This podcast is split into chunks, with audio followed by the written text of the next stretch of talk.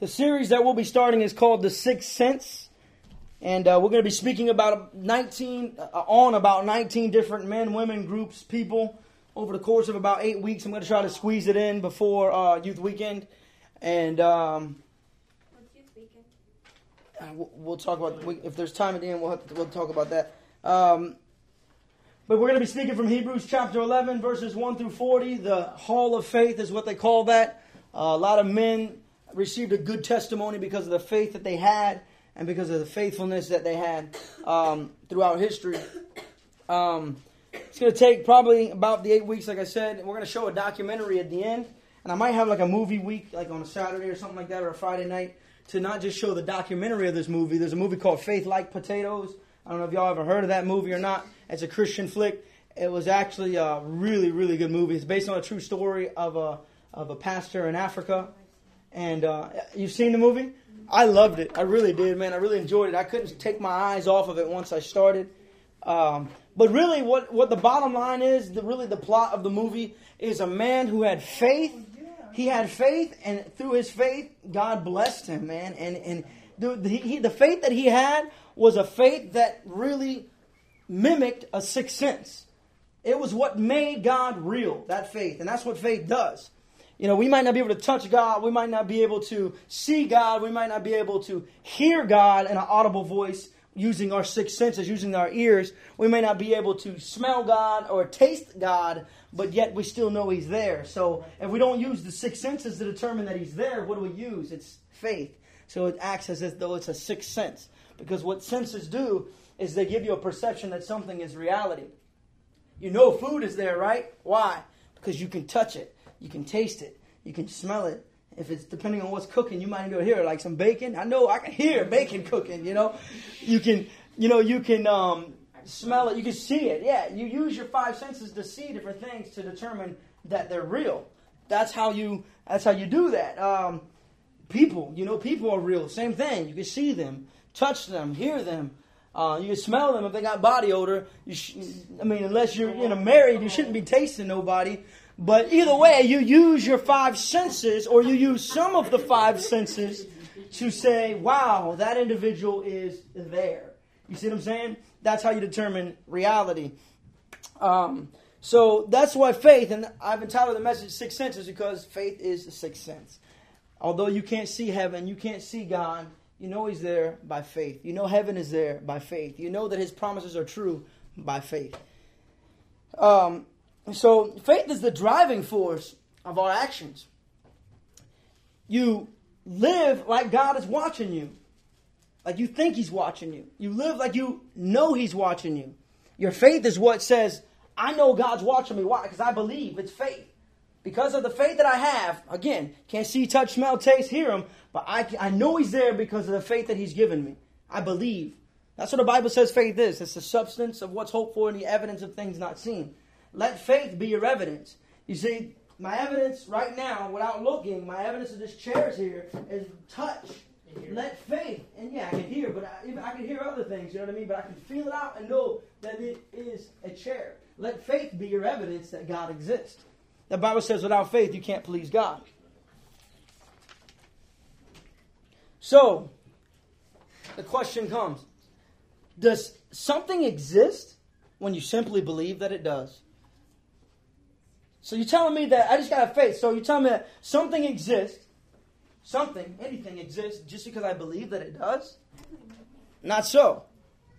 Now, maybe if you're one of them, you know, people who wear white jackets, maybe that might be true. Whatever you want to exist, it all exists. Pink ponies that fly, you know, you might be a little bit crazy. But where does it exist? It does exist in your mind.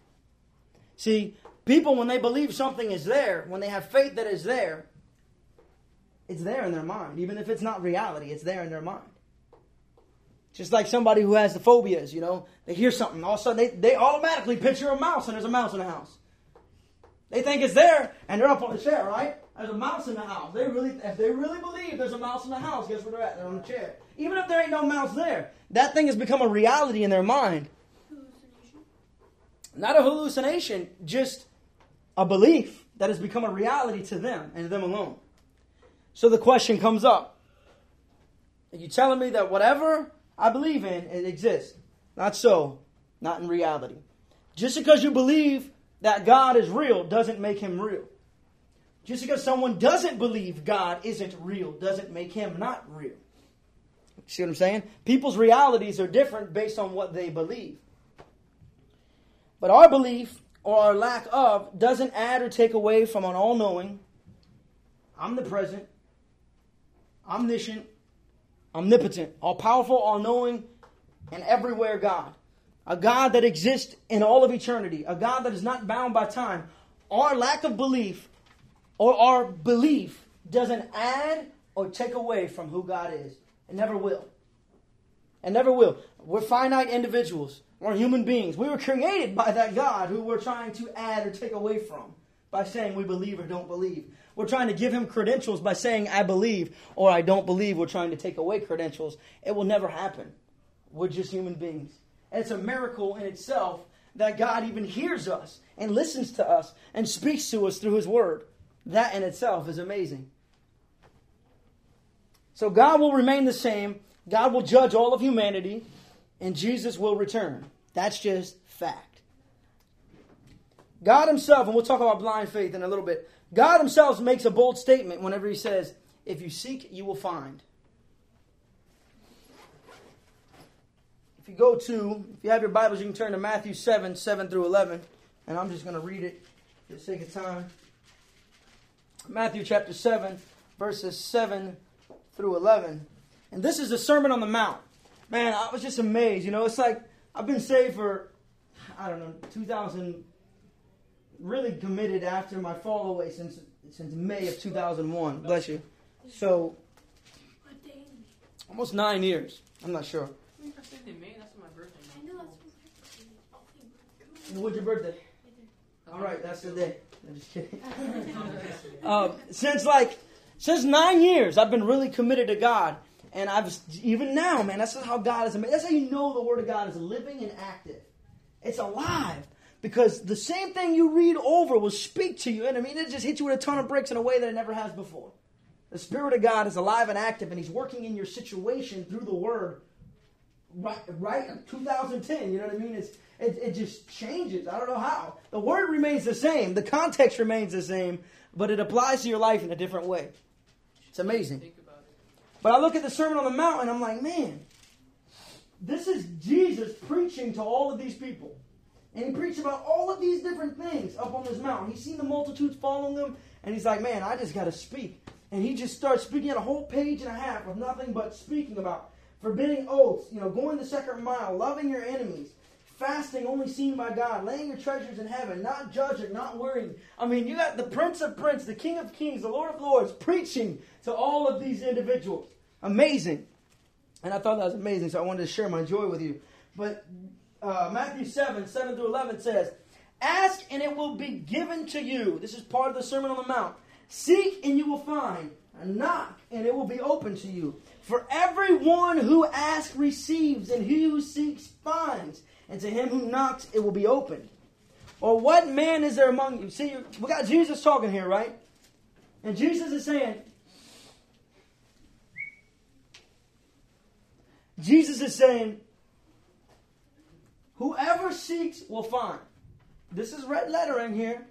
Everybody knows that you've been a Christian long enough, longer than two weeks, you know red lettering means that Jesus is speaking, all right? So this is the inspired word of God. It's the words of Jesus Christ recorded by Matthew saying, Everyone who seeks will find. Everyone who seeks will find. All right? So we can believe it because it's not coming from man, it's coming from Jesus. Or what man is there among you who, if his son asks for bread, will give him a stone? So now he's making a comparison. He's saying, Think about this now.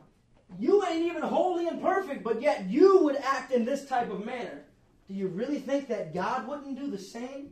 God's going to do much more and better.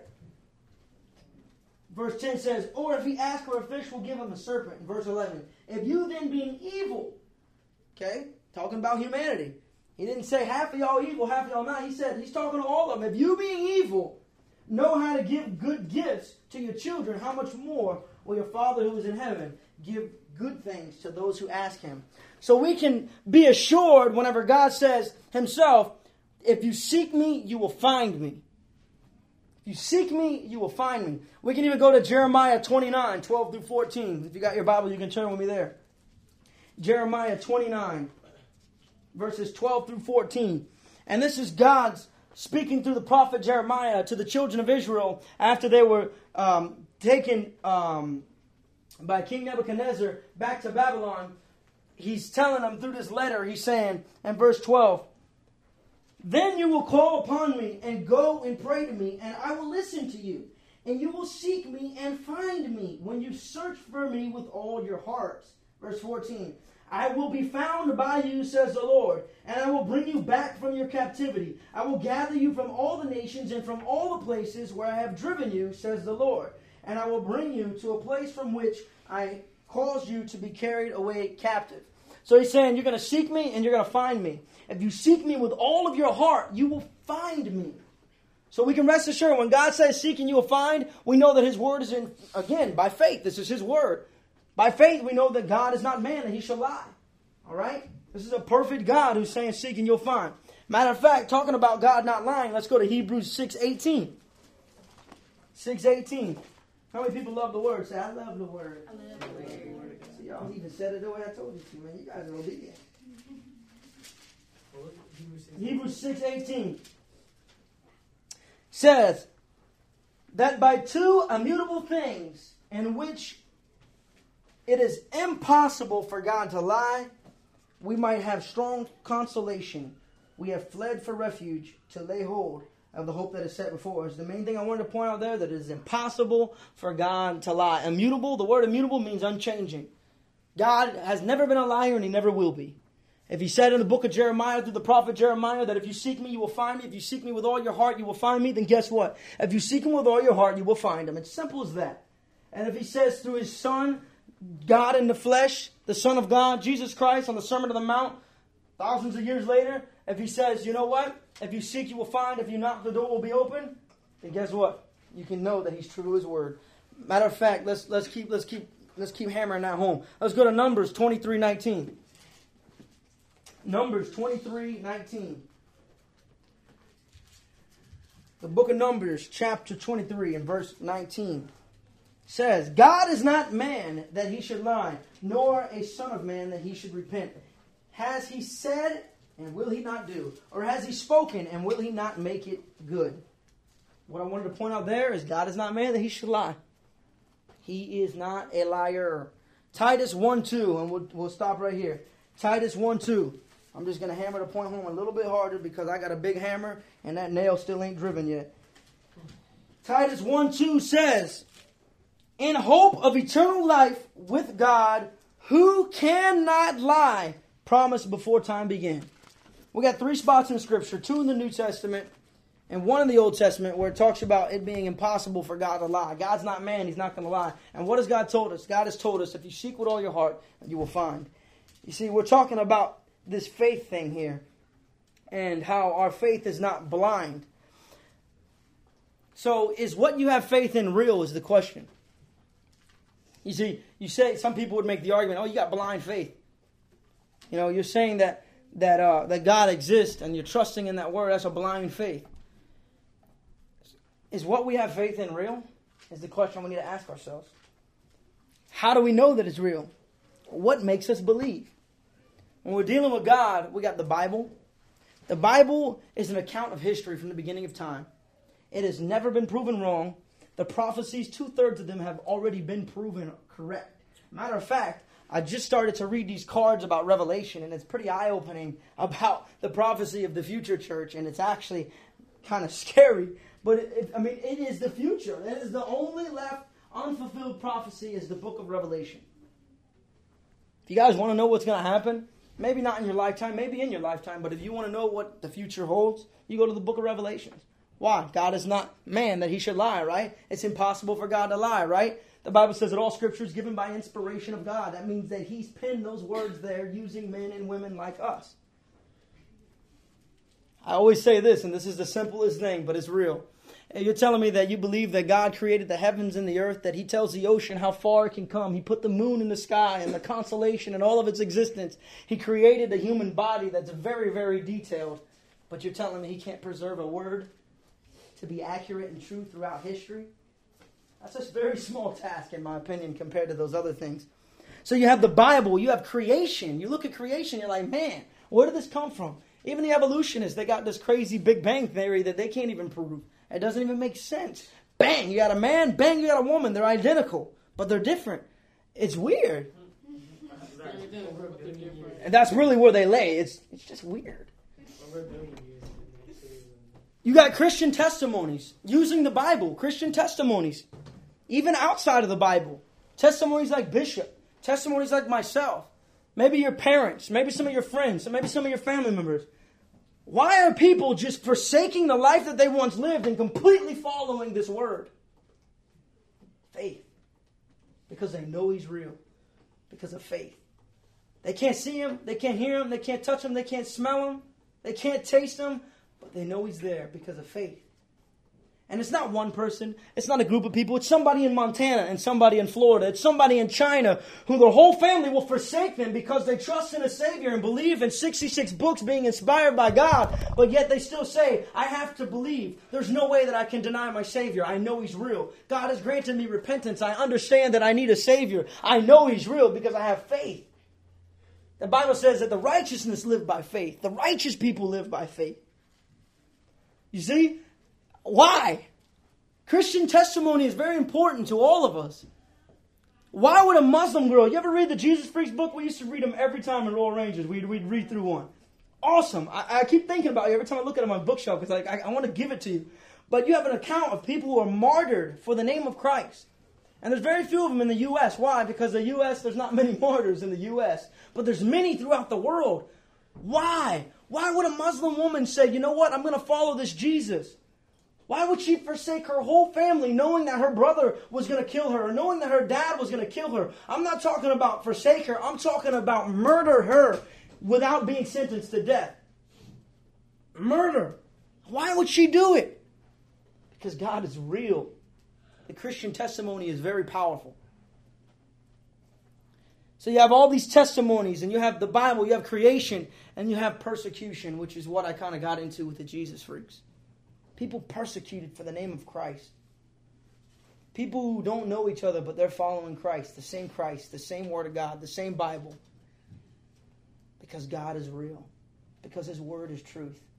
And when you seek Him, you will find Him. So, the title of the message today is Do Well and You Will Be Accepted. The individual that we're speaking on today in this series of Sixth Sense is Abel. Uh, if we go to Hebrews chapter 11, and verses 1 through 5, I do believe. Uh, 1 through 4. Hebrews 11, 1 through 4. Hebrews 11, 1 through 4. And it says, Now faith is the substance of things hoped for and the evidence of things not seen. For by it the elders obtained a good testimony. By faith we understand that the worlds were framed by the word of God, so that the things which are seen were not made of the things which are visible. And this is the individual we'll be talking about today, Abel. By faith, Abel offered to God a more excellent sacrifice than Cain, through which he obtained witness that he was righteous, God testifying of his gifts, and through it, being dead, still speaks. You see, Hebrews 11 2, it's talking about although imperfect, faith gives people their good testimony in history. Faith will cause you to have a good name when you have faith in God. God loves individuals of faith. Remember, I said it's impossible to please God without faith? I think it says that in, in Romans 10 or something like that. These individuals, because of their faith, they were counted as righteous. That's what the Word of God says. And Abel, you see, there's two things that happened with Abel. God approved of Abel's offering because he's seen that Abel's offering was offered up in righteousness. If you go to 1 John 3.12, 1 John 3:12 says,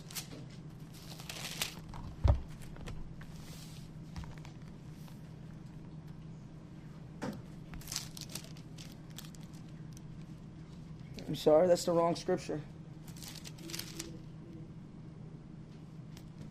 Oh no, that's the right scripture. I'm sorry. 1 John 3:12 says, "Not as Cain who was of the wicked one and murdered his brother. And why did he murder him? Because his works were evil and his brother's righteous." See, Cain's Abel's works were righteous. There's two conclusions that can be drawn here.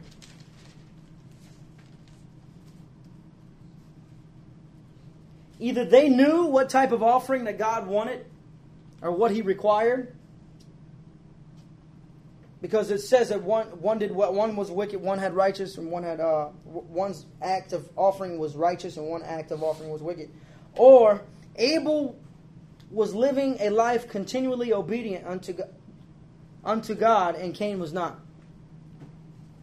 I think either one of them could be true.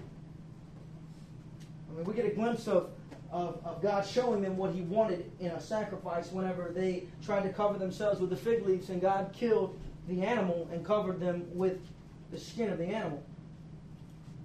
So they may have had an understanding of what God required as an offering. That's not biblical. It doesn't say that anywhere in the Bible there. It doesn't say that what God requires in offerings until the book of Leviticus. But they may have understood. I'm not sure. Or maybe it was just that Cain was living a wicked lifestyle.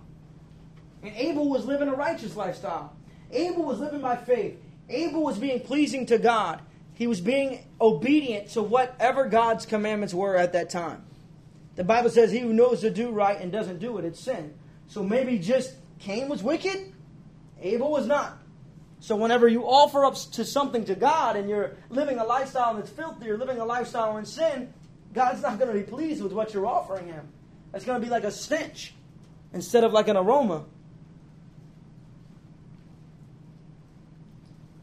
So by faith, Abel took of his best livestock, and the first of it he offered it to God, having faith that God would be pleased. See, it's my belief that Adam and Eve, it's my belief that God instructed Adam and Eve on what he wanted them to, uh, on what he wanted to be done for the atonement of sins, for making amends. God determines what makes amends, and he said, Look, Adam, Eve, I want you to do this.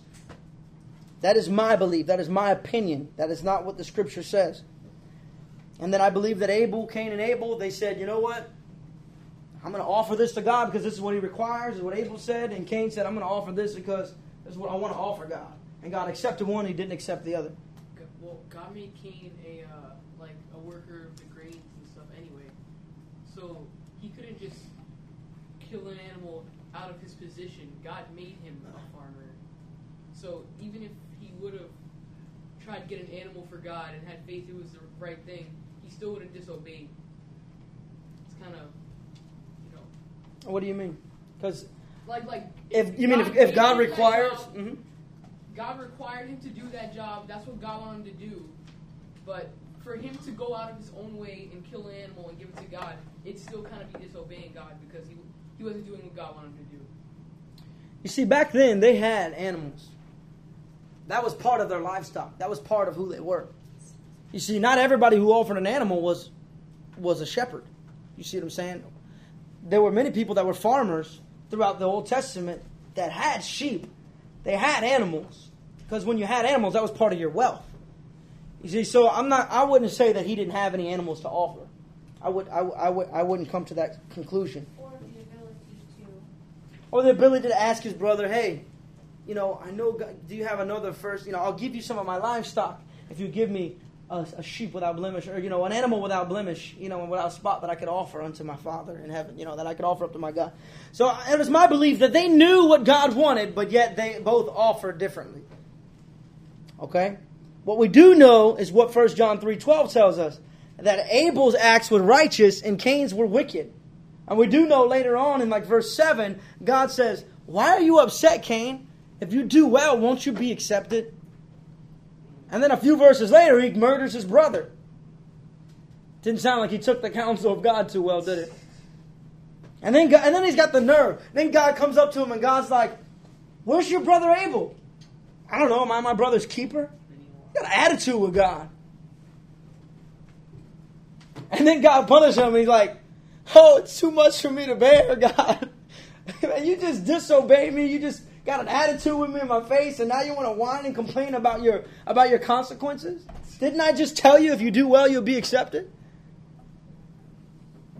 So we get a glimpse of that. Although the requirements for sacrificing is not mentioned until Leviticus, God is unchanging, so I believe that God told them. Again, that's my belief. If God would tell them in Leviticus, why wouldn't He tell them then? I don't know. It's my belief. However, we do know that Cain was wicked, and what he offered was wicked because 1 John 3.12 tells us. Now, Proverbs 15 and verse 8, and I'm almost ready to close here. Proverbs 15 and verse 8 says, The sacrifice of the wicked is an abomination to the Lord, but the prayer of the upright is a delight. Let's couple that with 1 John 3:12. Not as Cain who was of the wicked one and murdered his brother. And why did he murder him? Because his works were evil and his brother's righteous. Proverbs 15:8 The sacrifice of the wicked is an abomination to the Lord. Wow. So here's the thing. Cain was a wicked man. It became evident a few verses later when he murders his brother. Many offer to God while living an ungodly lifestyle. Not talking about new converts, neither. I'm talking about people who have been serving God, people who have been claiming to be Christians for many years. They're offering God prayer, they're offering God worship, they're offering God praise, they're offering God tithes and offering. But they live in a very ungodly lifestyle. And the word of the Lord says in Proverbs 15:8 that the sacrifices of the wicked are an abomination to the Lord. It is our prayer, is our prayer, our praise, our worship, our time that we give to God backed with a filthy lifestyle? Is a question that we all need to ask ourselves. Or is it backed with a heart that truly desires to do what is right? A heart that truly desires to please the Lord by living by faith, by saying, I know God is watching me. I know that God cares about me. I know that God loves me. I know that God wants me to do this, so this is what I'm going to do. By faith, I know that He's there. By faith, I know that He exists. By faith, I'm going to walk and I'm going to live my life as if though God is standing right next to me. Why? Because the word of the Lord says that He's omnipresent, which means that He's everywhere. He is here.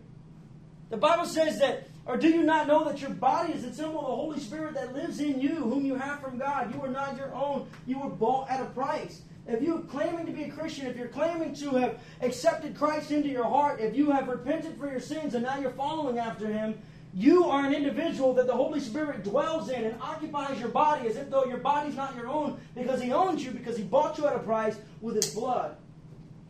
So not only is He here, but He's here. And you've got to live your life in faith knowing that God is here. And I'm not going to be a wicked individual, but I'm going to be righteous. The Bible says that obedience produces righteousness. When you become a slave to obedience, it will produce righteousness. You don't want to offer up sacrifices. You don't want to offer up prayer. You don't want to offer up praise. You don't want to offer up anything unto God in a wicked state. Because if you do, it's an abomination to Him, which means He doesn't like it.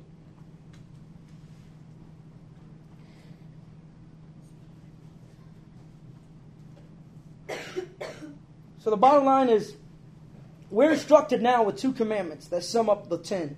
If we do well, just like God told Cain, if you do well, you will be accepted.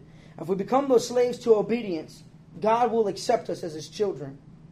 Now, let me let me just smooth something over here. Your performance is not dependent upon God accepting you. Okay? You've already been accepted. You're saved by grace through faith. It's the gift of God, that not of yourself, lest anyone would boast. All right? It's not your performance. It's not, oh, well, I said two cuss words today. Oh, well, I, I disobeyed my mom today. No, we're not living in bondage like that. We are free. But we're not free to sin. We're free to be righteous. We're free to be obedient. We've been called out of darkness.